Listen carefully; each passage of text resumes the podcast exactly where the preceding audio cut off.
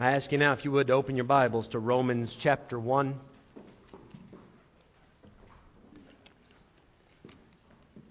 We have been going through the Gospel of Luke, but today I'd like to give you something a little different. And of course, the thought went through my mind to preach something about sticking together as a church I thought about going to Exodus 32. How many? Oh, dying out. Exodus chapter 32. That's where Moses goes away for a few days, and remember, Aaron ends up making that golden calf. I thought, ooh, that, that, that might be appropriate. God said no. And then I thought, Lord, what about Numbers 16? How many of you know that chapter? Numbers 16. Korah, Dathan, and Abiram leading a mutiny against Moses and Aaron. Guys, let's shut it all. Everything else, is it off now? Okay. I, I thought, well, maybe that might be appropriate. I thought, now, Lord, wouldn't it fit? Lord said, no, don't, don't preach on a mutiny. We don't need that. And then I thought, well, what about Acts chapter 20? You know Acts chapter 20. That's where Paul gathered the Ephesian elders in that church, and he's saying goodbye. And but you see there at the end of that chapter, he says, "I'll never see your face again." And I, I thought, uh, that's not quite what the plan is. So I said, Lord, let me take all my ideas and plans and throw them aside. What would you like for me to preach? And he brought my attention to this passage this morning, Romans chapter 1, and we'll begin reading at verse number 9. Paul writes here, For God is my witness, whom I serve with my spirit in the gospel of his Son if I can bring special attention to that, I serve with my spirit, everything within me, in the gospel of his Son. That without ceasing I make mention of you always in my prayers, making request if by any means now at length I might have a prosperous journey by the will of God to come unto you. For I long to see you, that I may impart unto you some spiritual gift to the end ye may be established. That is, that I may be comforted together with you by the mutual faith both of you and me. Now I would not have you ignorant, brethren, that oftentimes I purposed to come unto you, but was let hitherto, means he was hindered, that I might have some fruit among you also, even as among other Gentiles. We are going to study verses 14, 15, 16 in just a moment, but can we pause there and let's have a word of prayer together? Father, we thank you for this opportunity today to open the Word of God. Thank you, Lord, for the singing. Thank you for the, the specialness of this day. Lord, above all, as you've done so many times, we ask now that you'd meet with us. Please, Lord, take me out of the way, fill me with your Spirit, and might you speak to these people saved or lost, whatever the situation is, might you get a hold of our hearts today. And we ask it in Jesus' name. Amen. As you can see on your outline, I have named this sermon Gospelly Defined. I didn't know that gospelly was a word. I thought I made it up, and then when I typed it in, it didn't give me the spell check, and I thought, is a word. And it actually is gospelly defined. You're going to see in verses 14, 15, 16, just look quickly with me, I am debtor. Verse 15, I am ready. Verse 16, I am not ashamed. There are some things that defined the Apostle Paul, and everything that he mentions is connected to the gospel. You can see it from verse number 9 I serve with my spirit in the gospel of his Son.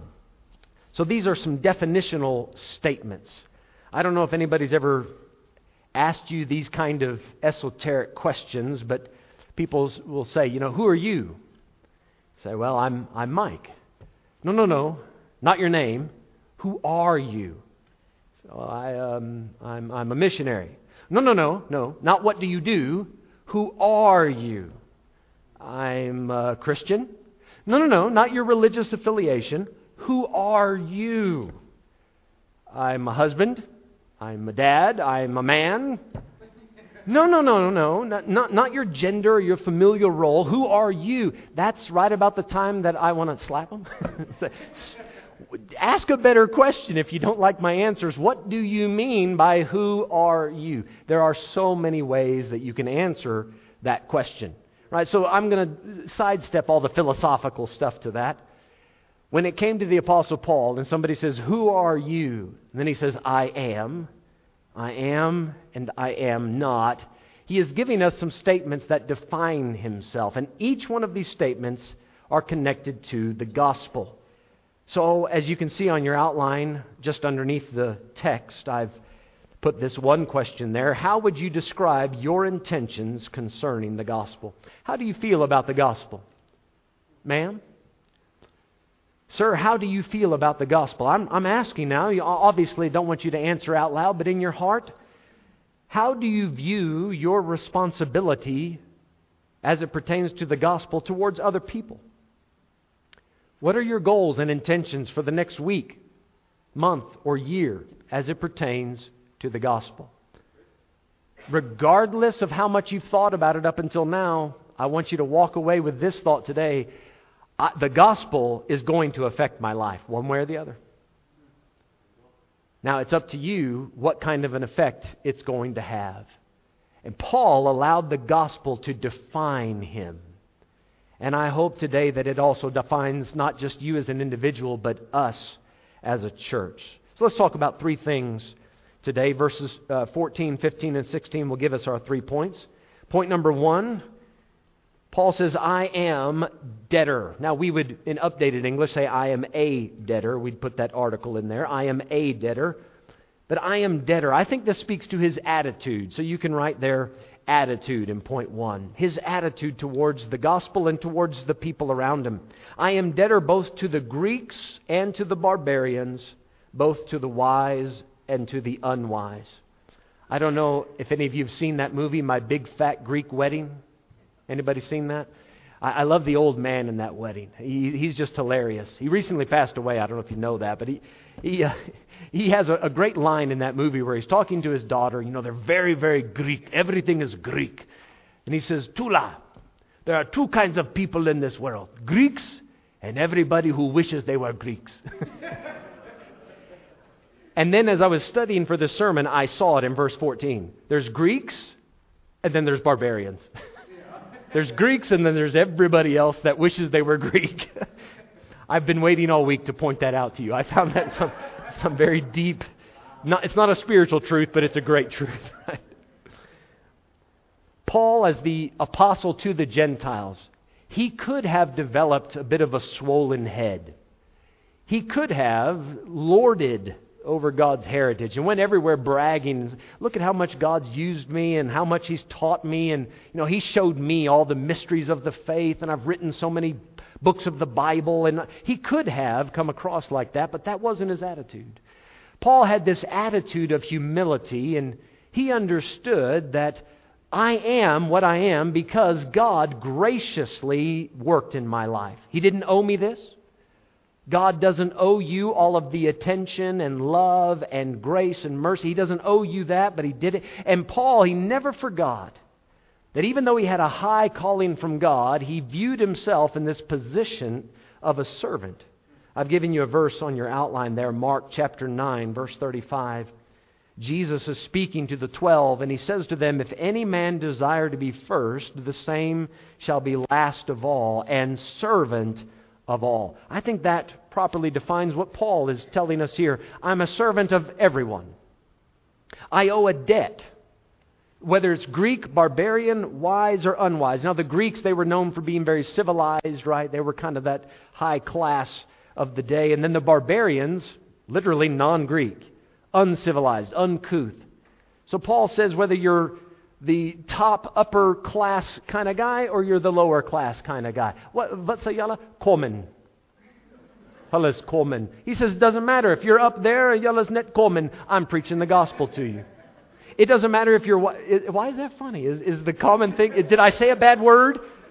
My last day in South Africa, and I said, oh, I hope I didn't say a bad word. I, this is why you don't want to learn the language from people that are dodgy, right? people teach you these words, you're like, uh, really? Okay. Then he says, both to the wise and to the unwise, whether you're educated or non educated. You get what Paul's saying. It doesn't matter what your status is in life, it doesn't matter how much money you make, how much education you have. It doesn't matter if you have a prefix to your name, doctor this or professor that. Doesn't matter. Doesn't matter what your skin color is. Doesn't matter what your age is. Doesn't matter what your gender is. You need to hear the gospel. Paul said it in another place To the weak I became as weak that I might gain the weak. I made all things to all men so that by all means I might save some. All things to all men, whatever I have to do. Now, where did he get this attitude? What led to this? It's a little ironic, actually. Look at the verse Greeks, barbarians. What did they ever add to Paul's life? Just from what you know of Paul, what did they ever add to his life that would make an eternal difference? Or even a positive difference? Nothing. The wise and the unwise. When did they ever do something for Paul? And Paul says, Wow, thank you so much. You went out of your way to do this, and it changed my life forever, and now I owe you. None of them. There's only one person that stepped into Paul's life and literally turned his world upside down. Just changed him completely. When he was on that road to Damascus, on his way to kill, persecute, and arrest Christians, and Jesus showed up and arrested him. Grabbed his attention and said, Paul, or Saul rather, why persecutest thou me? It's hard for you to kick against the pricks. You know I've been working in your life. You know I've been trying to get your attention. Today, Paul, I want you. I want you to come to me. I want you to learn here at my feet. And when Paul walked away from that conversation, he, the last thing he said was, Lord, what wilt thou have me to do? He walked away with a servant's attitude. Jesus changed him, and he knew, I owe him everything. He has purchased me with his blood. He's the one that made the difference in my life that no one else could make. I owe him everything. I owe him a debt that I will never be able to pay. Isn't that the same for all of us? The difference that he's made in my life, the changes he's made in me, the hope that I have for the future, the family that I have, the church that I have, the friends that I have, the knowledge that I have, the bed that I sleep on, the sleep that happens on that bed. He has made every bit of it possible. I owe everything to Him. Now, how can I ever pay Him back? The answer to that is I can't. I cannot pay Him back. Not directly. So, you know what Paul did? He said, Since I can't pay Him back, I'm going to take that debt that I owe and I'm going to go tell everybody what Jesus did for me. And that I'm going to pay the debt back, but not to him. I'll pay it back to Greeks, barbarians, wise, unwise, because the Jesus that saved me, the Jesus that changed me, he can change anybody. He can fix anybody's family, can fix their job, he can fix their attitude. He can fix the way that they approach life. He can fix how they wake up and how they lay down. Every part of it. And because of what he's done for me, I owe it to him to tell the world how much God loves them. And he set about with this attitude I'll do anything. I'll become all things to all men, so that by all means I might save some. His attitude towards the gospel was I owe a debt, and for the rest of my life I'll be busy paying it. I think of this story in the Old Testament. You remember when Joseph was thrown into prison, and he'd been there a little while, and then the baker and the butler of Pharaoh. Remember that when they went into the prison with him? And one night, the baker and the butler have dreams, and they don't know what to do with these dreams. And Joseph says, uh, I know a thing or two about dreams. I've had a few of those in my life. Let me hear them. Let me see what, uh, what I can do for you here. Then the butler starts off and he says, Well, I had this dream, and you know, and this and that happened. And, and Joseph said, Well, I'll tell you what that means. That means in three days you're going to be released. You're going to be welcomed back into Pharaoh's home. You're going to be welcomed back to your job. That you're going to have the position of cupbearer again. Listen, everything's going to be pretty good for you. And then Joseph made this incredible request. He says, "But think on me when it shall be well with thee, and show kindness, I pray thee, unto me, and make mention of me unto Pharaoh, and bring me out of this house. You know, he had one request. Joseph gave that butler hope in a hopeless situation. And he said, You're going to make it out of this, but do me just one favor. This is all I'm asking. You don't owe me any money. You could never do for me what I just did for you. But I'm asking you one thing. When you see Pharaoh, just mention me. Just talk about me to somebody else. One of the saddest verses in the Bible is at the end of that chapter. It says that when the butler got released, he did not remember Joseph, but forgot him. And I find it difficult to read that passage without thinking about how we treat the Lord Jesus Christ. He says, Listen, bring your heartache, bring, bring your confusion to me, let me make sense of it. I'll die, and three days later, I'll be resurrected. Just give me three days, and I can change everything. You accept the death, the burial, and the resurrection of Christ, and that can turn your life around. It is the power of God unto salvation. And he says, Listen, I'm going to do for you something that no one else ever could. No one else could offer a sinless sacrifice for you because everyone has their own sins. It took a sinless man, and there's only been one of them ever.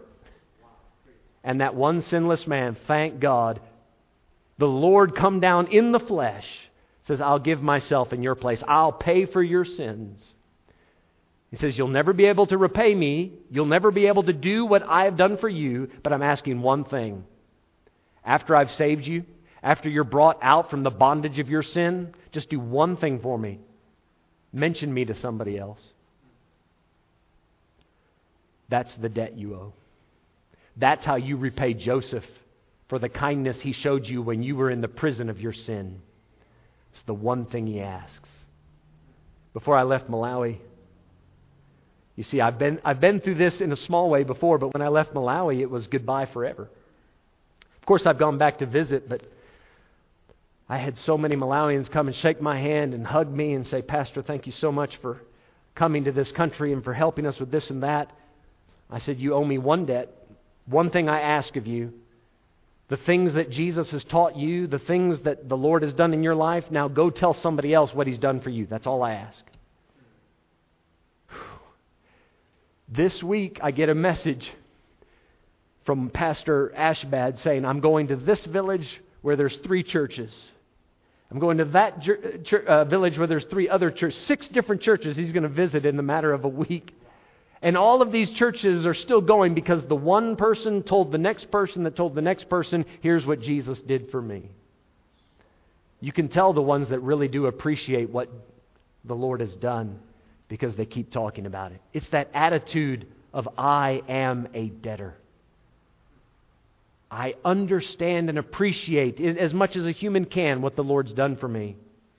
And therefore, I'm going to mention him to someone else. In verse 15, he says, So, so as a result of the right attitude, I'm a debtor. So, verse 15, as much as in me is, I like that humility there. As much as in me is, I am ready. I am ready to preach the gospel to you that are at Rome also. So, point two, I am ready. You can write down aptitude. Aptitude. A P T. Aptitude. I've given you a verse on your outline to help you understand the word aptitude. In 2 Timothy 2, verse 24, Paul wrote, And the servant of the Lord must not strive but be gentle unto all men, apt to teach, patient. Apt to teach, it means he's, he's suited for it, he's able to do it. He has a tendency towards that thing, right? Some people are you know, they, as they grow up, you can see that they, good, they have good hand eye coordination. They might be good for cricket or rugby. And then you see some other guy, he's good at math. You know, think he has a future in engineering or uh, uh, accounting, something like that. Paul says, I'm ready. That means I'm able, I'm prepared. A vessel meet for the master's use, prepared unto every good work. I like what he says as much as in me is, I'm as ready as I can be. I wonder today if you are ready, as much as you can be right now, to tell somebody else how to get saved. Are you ready? See, I'm not very apt. I, am not gifted in that way. But then can you try to learn? How many of you like this? You get up in the morning. How many of you get up out of bed and go straight to work? I wonder if anybody will admit this. You, just, you don't comb your hair, brush your teeth, no breakfast. You just get up and go. Anybody like that? Thank God. Okay. You, you get ready, don't you? You get ready. Some people, it takes a little longer to get ready. Husbands, quit elbowing your wives now. You're like, yeah. I don't understand it. Whenever I tell my family, hey, let's, let's go out, let's go eat, let's go to the mall. Yeah, I know you're laughing. My wife's laughing now. She knows, she knows what's coming next. She, she made her way into the sermon today. I said, let's go. Okay, coming now. I'm, I'm out there in the car. I got the car. I've literally, I pull the car out the gate, shut the gate. I got, I'm in the road waiting, and then, you know, the ladies come trotting out. What took you so long to get ready? I just had to get ready. What does that mean? Now, maybe this is just me, right? Maybe I'm to blame here. But whenever I'm driving somewhere, I know when I'm getting close to being there, wherever there is. So as I'm getting close, I start to pack up. Any of you men like that? I start to pack up. I know I'm about to park the car, turn the key off. I need to take my phone. Nowadays, got to put a mask on. I'm ready to go. As soon as I get there, the car is off. I got the doors unlocked. I'm out. Two seconds, boom, boom, locked. Then I can walk into the business or wherever I'm going. Done. I don't get it. I don't get it. I pull up. I shut the car off. I'm waiting outside the car, and, and the ladies are still grabbing this and grabbing that, and oh, what about this and fixing that? Woman, get ready before we get there. This isn't that hard. Get out the car. Some people, it just takes a little longer to get ready. Right? And that's okay. I mean, let, us be honest. Who cares? And, and that's why I said maybe I'm to blame. Maybe I'm in too much of a hurry. Maybe I should slow. I, I don't get it though. I mean, when I pull up, right? What am I going to do? Just sit there for ten seconds and stare out the windscreen? I, I don't understand. But maybe I'm going too fast. Maybe I need to slow down. Not everybody, right, is going to be ready just like that. Maybe today you're not ready to walk out of the room and immediately take a gospel tract, find somebody on the street and say, "Let's talk about Jesus." Okay, maybe you're not ready for that, but you still can take time to get ready. It might take you a few extra minutes. It might take you a few extra hours or maybe, a, maybe four years of Bible school. It might take you five years of church. It might take you a little bit of time to get ready, but you can develop an aptitude. You can develop a tendency to do something. You can train yourself so that it becomes natural. Now, I, I, do say, though, verse 14 leads to verse 15. If you have the right attitude about it and say, listen, I'm saved, I owe him a debt, I must tell somebody about Jesus. I don't have a choice. I owe a debt and I've got to pay it. He did so much for me. How could I ever stay quiet about him? He is the most important thing in anybody's life, whether they know it or not. I've got to tell somebody. I can't stay quiet. I got this fire burning in my bones. And if I don't if I don't have a release valve, I'm going to explode. I just got to tell somebody. You have that attitude, you'll develop the aptitude. You'll train yourself and learn how to do it. Can I ask you to hold your place in Romans? Just next book over, 1 Corinthians 9 verse number 16.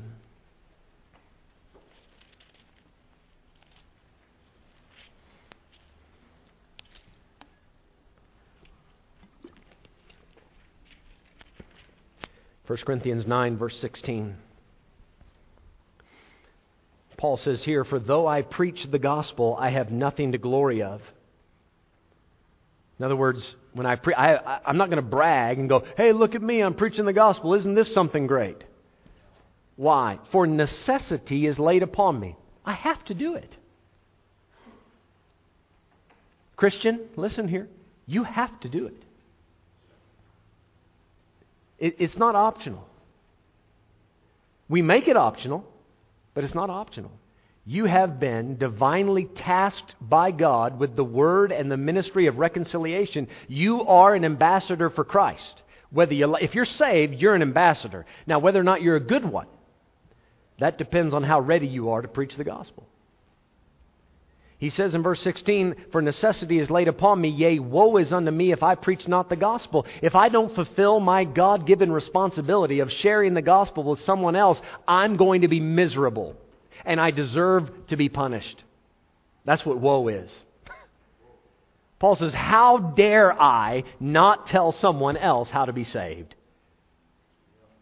In verse 17, For if I do this thing willingly, I have a reward. So, this is the judgment seat of Christ. The Lord will reward him because he did it willingly. But if against my will, a dispensation of the gospel is committed unto me. Notice Paul's two options. I am going to preach the gospel. That's not an option, right? I'm going to preach the gospel. I'm either going to do it willingly or against my will. But I owe a debt.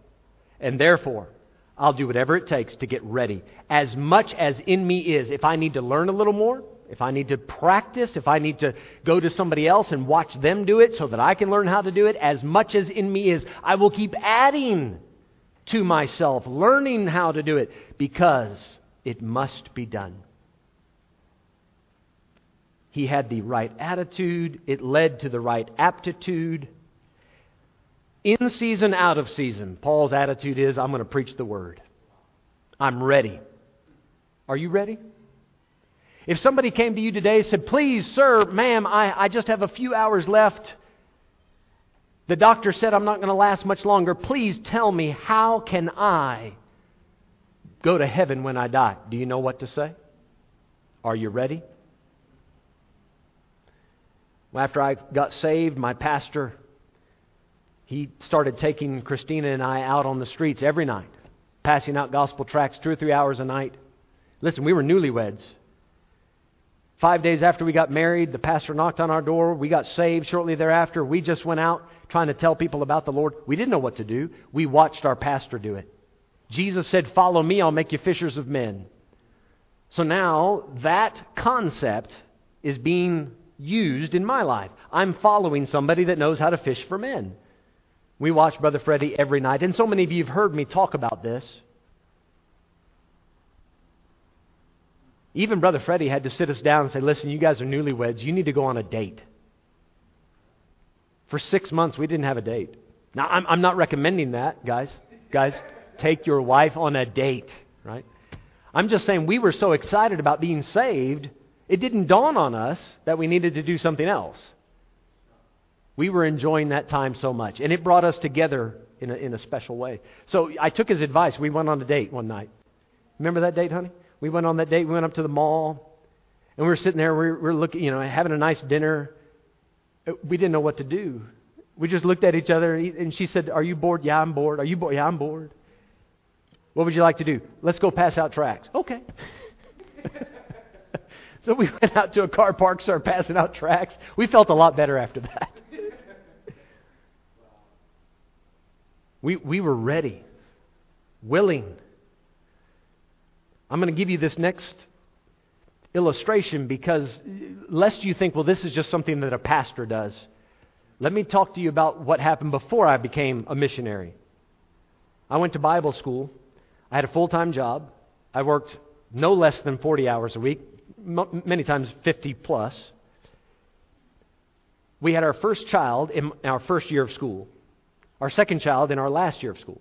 So we have a brand new family, you know, kids in the house full time job, classes all night from 6 to 10.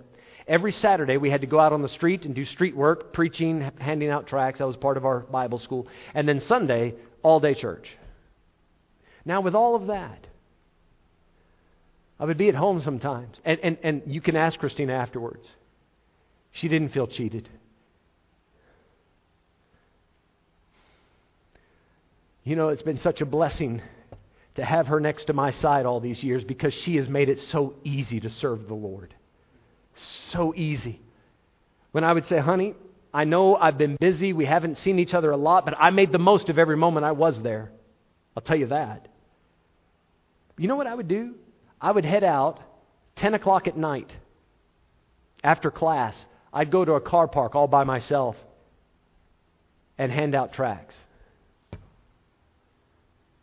On a Saturday night, you know, 6 p.m., after all the stuff of the day is done, I go to some place and look for people. Give them a tract and try to talk to them about the Lord. I was ready. I was ready. I wanted, I, I, I had no choice. I felt this pull on me that, hey, I'm a debtor. I got to tell somebody. I was ready. Friend, today you are without excuse.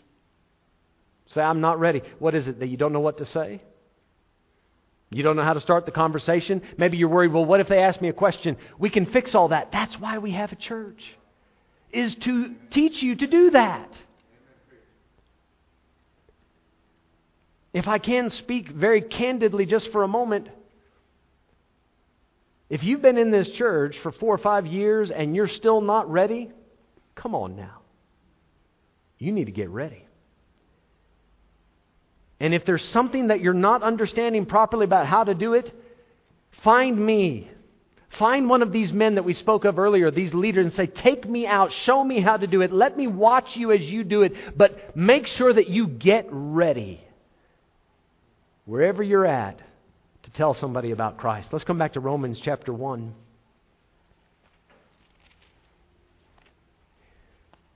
Pastor, I don't have time. You don't understand. I got a full time job and I got a full time family and I got bills to pay. And, you know, when we were in Bible school, I had a full time job and I had a full time family. And I, I took Christina on dates and I spent time with the kids. And, and we had problems. Our cars broke down. We didn't have money for a mechanic. I don't know nothing about cars. I'm horrible with cars. Horrible. I learned how to do, I, I changed the transmission, put new brake lines in, brake pads in, changed all that stuff. Learned how to do all that by myself because we had no money. And through it all, still found a way to make time to go out and hand out tracts and look for people to get saved. I say that so that in case you were hanging on to one of those excuses, well, you know, I just got, okay, Maybe, maybe you got some reasons, and then there are some legitimate things that come up, but somewhere, somewhere in your life, you need to do this on purpose. And that brings us to the last point, verse 16 I am not ashamed of the gospel of Christ, for it is the power of God unto salvation to everyone that believeth, to the Jew first, and also to the Greek. Paul says, I'm not ashamed. I'm not embarrassed to talk about it. Now, this part about not being ashamed, it can actually be understood two ways. I'm not embarrassed to bring him up, but you can also understand it as I know I won't be disappointed. So when I do bring it up, I know it's going to work.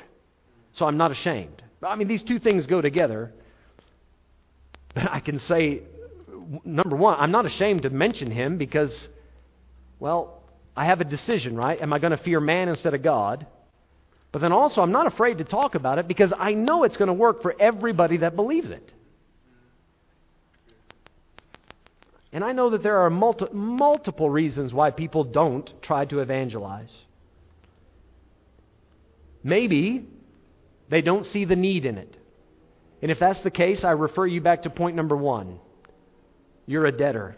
Just look at what Christ has done in your life. Don't you think that He needs to do that in somebody else's life? So hopefully you see the need in it. Number two, maybe you're embarrassed and not quite sure how to do it, and maybe you're afraid you'll make a mess. You're not ready. So I, I would refer you back to point number two. Take whatever steps are necessary to get ready. I've given you a verse on your paper there, Exodus 4, verse 12. You remember when Moses is being called by God to go and lead the nation and you know, he gives multiple excuses why he can't. And his last one was, But God, I'm not eloquent. I don't know how to speak that well. And God told him, Now therefore go, and I will be with thy mouth and teach thee what thou shalt say. He said, I'll get you ready. You just go, you just go start doing it, and I'll teach you as you go. So it, maybe you don't see the urgency. Maybe you're not ready, but maybe it's not a preparation problem. Maybe it's a pride problem. We see in verse 16 it, the, the, gospel of Christ is the power of God unto salvation. So here we have a bit of a, of a, a, a fight going on, if you will. The power of God versus public opinion. Which one do you think is stronger? We would like to say the power of God, but how often does public opinion win that battle in our lives?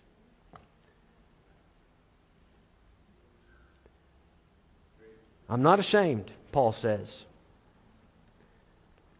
When we speak to the power of the gospel to change a life, I think maybe you've heard me speak of this before, but I'm going to give you an unlikely illustration. I'm sure you know the name Charles Darwin. In 1832, he boarded the HMS Beagle and set out on that voyage and in search of reasons to believe in evolution and that type of thing, trying to support his theories. He met a people called the Fuegians. When he got to this island, this is what he had to say. He said, They were the most abject and miserable creatures I anywhere beheld. They, uh, he said, These poor wretches were stunted in their growth, their hideous faces bedaubed with white paint, their skins filthy and greasy, their hair entangled, their voices discordant, and their gestures violent.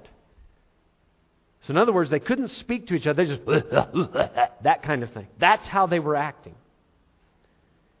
He said, Viewing such men, one can hardly make oneself believe that they are fellow creatures and inhabitants of the same world. Darwin had actually thought that he found the missing link. That's what he told his co-workers at that time, his shipmates. He said, I think I've found the evidence between beast and human. There they are. A few years later, missionaries went to that island and began to evangelize. Some years went past, and then Darwin got word of what was happening on that island. When Darwin heard what had happened there, he wrote a letter to the South American Missionary Society. He said, I certainly should have predicted that not all the missionaries in the world could have done what has been done. It is most wonderful and shames me, as I always prophesied utter failure. He said, Nothing could help those Fuegians. It is a grand success. I shall feel proud if your committee think fit to elect me as an honorary member of your society. And Charles Darwin, till the day he died, was an honorary member of the South American Missionary Society and donated money towards it every month of his life. Because he saw the power of God through the gospel to change somebody's life. Now, if Charles Darwin can walk away saying, I know it works, you won't be disappointed, I've seen the power of it, how is it that we would dare say that we're ashamed to speak up about it? I'm worried about what people might think of me.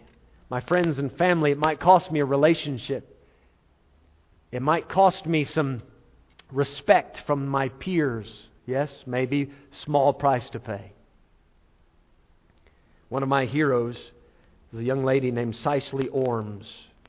Again, if you've been in the church, you've heard me speak of her before. At the age of 32, the most incredible experience. She watched two of her friends burned alive at the stake because they were believers in Christ. This is back in the 1500s, mind you, when the Roman ruled the world. Am I there now? The then known world. Right after she saw her friends burned alive, she made comment to somebody else to say, I drink of the same cup that they do. In other words, I don't take communion at the Catholic Church, the Nagmaal. I, I'm with those guys. Somebody heard that and reported her to the police, to the authorities. The bishop called her in for inquisition and said, Is this true? And she said, Yes. I, I do not believe in the Pope and in the power of the Catholic Church. I believe in the gospel. I believe in the power of Christ to save, and stood against what they were doing. They inquired further. They had some counsel among themselves, and they decided because Mrs. Ormes is, in their minds, not a very swift woman, she's not very clever.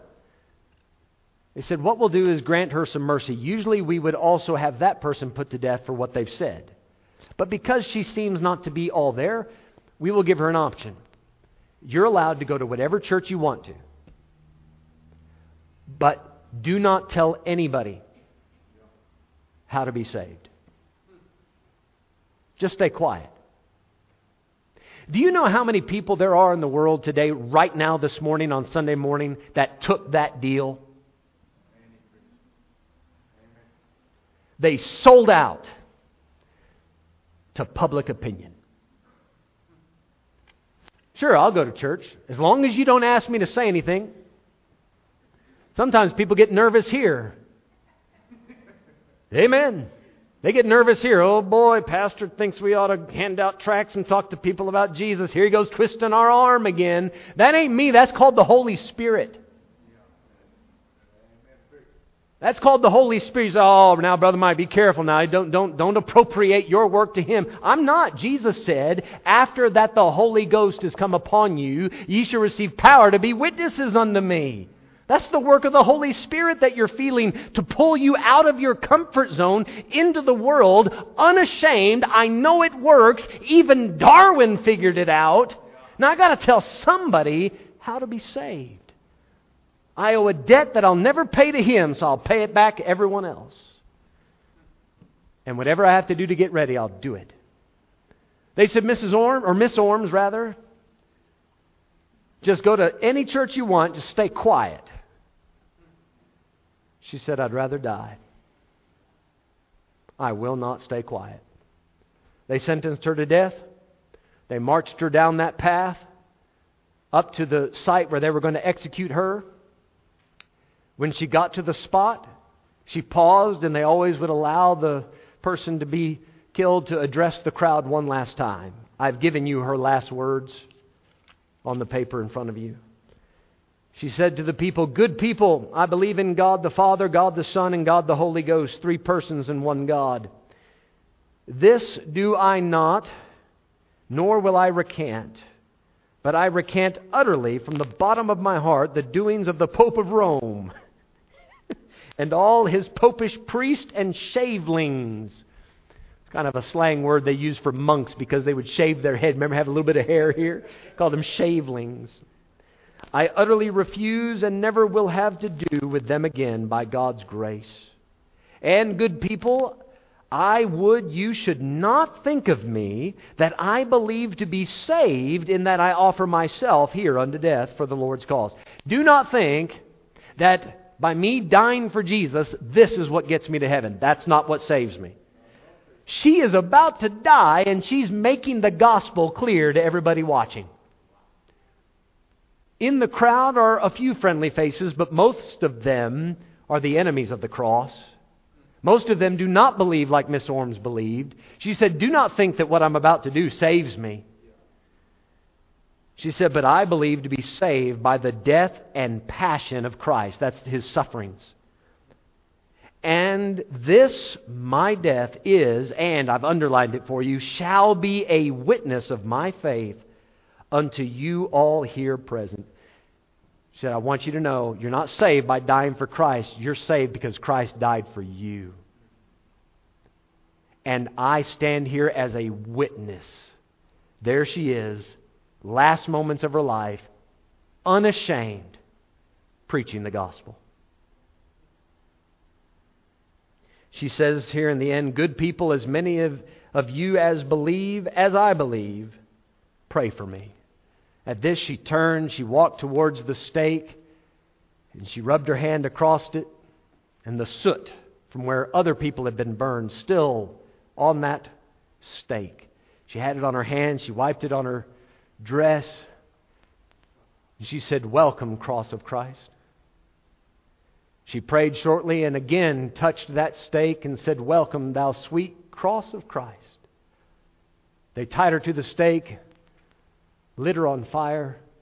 She held her hands up to heaven. And as she burned to death, she kept her hands in the air, her eyes towards her Lord, until the fire literally burned the muscles and they shrank, and then her arms, only then did they fall. Till the very end, stood unashamed for Christ. I'm asking you, point one, do you have the right attitude towards the gospel? Point two, do you have the aptitude? Do you have the tendency? Are you ready to preach it? Number three, are you ashamed? Paul said, I'm not. I am not ashamed. Are you ashamed? Or are you ready to tell somebody how they can be saved? Maybe you've noticed this morning I've put a lot of gospel tracts on the communion table in the front. These are what we call chick tracts. In each pack, there are 25 tracts. The founder, Jack Chick, of, of, the one who originally drew these cartoon tracts, he had a big heart for missions. Guys, they send us 10,000 at a time for free. They wrote me a few weeks ago and said, Are you ready for more tracts? We're getting a new building, so this address is not going to be good for very long. So I'm asking you, church, come and take as many tracts as you'd like. These are all the tracts we have. Come and take as many as you want. When you go to the store, hand one to the to the checkout girl. When you're at the petrol station, give one to the guy pumping your gas. When you pass by somebody in the street, all you have to do is say, "Hey, can I leave one with you? Can I give you something to read?" See what you can do with the gospel over the next 3 months. Take these tracts and get ready to fish for men. Let's all stand, if you would, please. Let's have our heads bowed and eyes closed.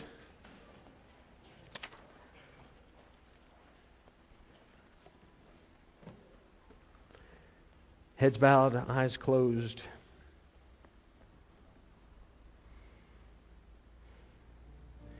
As the music plays softly,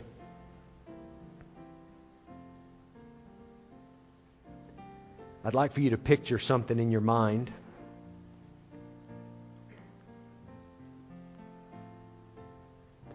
I want you to look up at, at Jesus. Now keep your eyes closed, but in your mind, just look up at Jesus hanging on the cross. You look up at him, and he looks down at you. And he says, Make sure you mention me.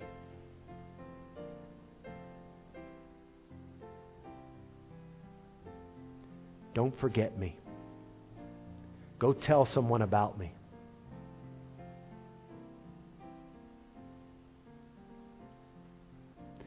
See, it's one thing when your pastor from the pulpit asks you to do it. But it's not your pastor asking you to do it. It's Jesus looking down and saying, Go ye into all the world and preach the gospel to every creature. Now, as you look up to Him, what will you say? Will you say, Lord, I'm not ready? Lord, I'm too embarrassed. Lord, I'm too busy. Lord, I don't see why I have to do it. Could you really tell him that? Wouldn't you look back up to Him and say, Lord, whatever I have to do to fulfill that command, I'll do it?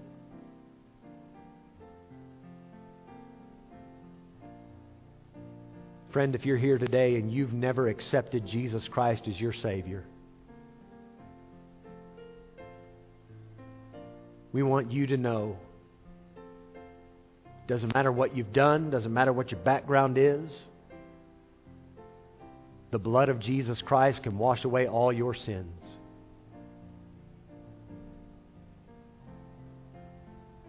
He can be part of your life, but He'll do it from within. And if you've never asked Him to come into your heart today, I beg you, please let Him in. Let Him in then you'll see why we're so anxious and eager to tell others about Him. But let Him in. In just a moment, I'm going to pray and close the service. We'll head off for the baptism. Can I just ask quickly, is there anybody here? N- nobody's looking, so please, this is private. But if you're here and you've never asked Jesus to come into your heart to save you, Maybe you could just slip your hand up, you put it right back down. All I'm going to do is pray for you. I'm not going to point you out. No one's going to embarrass you. Say, Pastor, pray for me. I've, I've never done that, but I see my need. Anybody like that? Thank you. I appreciate that honesty. What a blessing. What a blessing.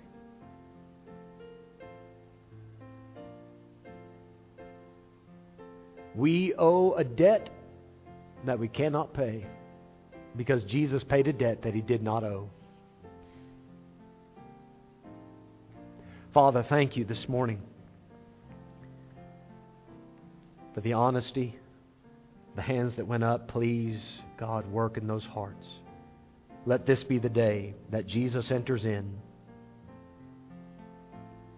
Father, for the rest of us who have been saved, we ask that you please teach us, prepare us, work and stir in our hearts so that we are ready to preach the gospel to those that you bring across our paths. Thank you for the privilege of getting to talk about you to other people. Father, please have your hand upon this church.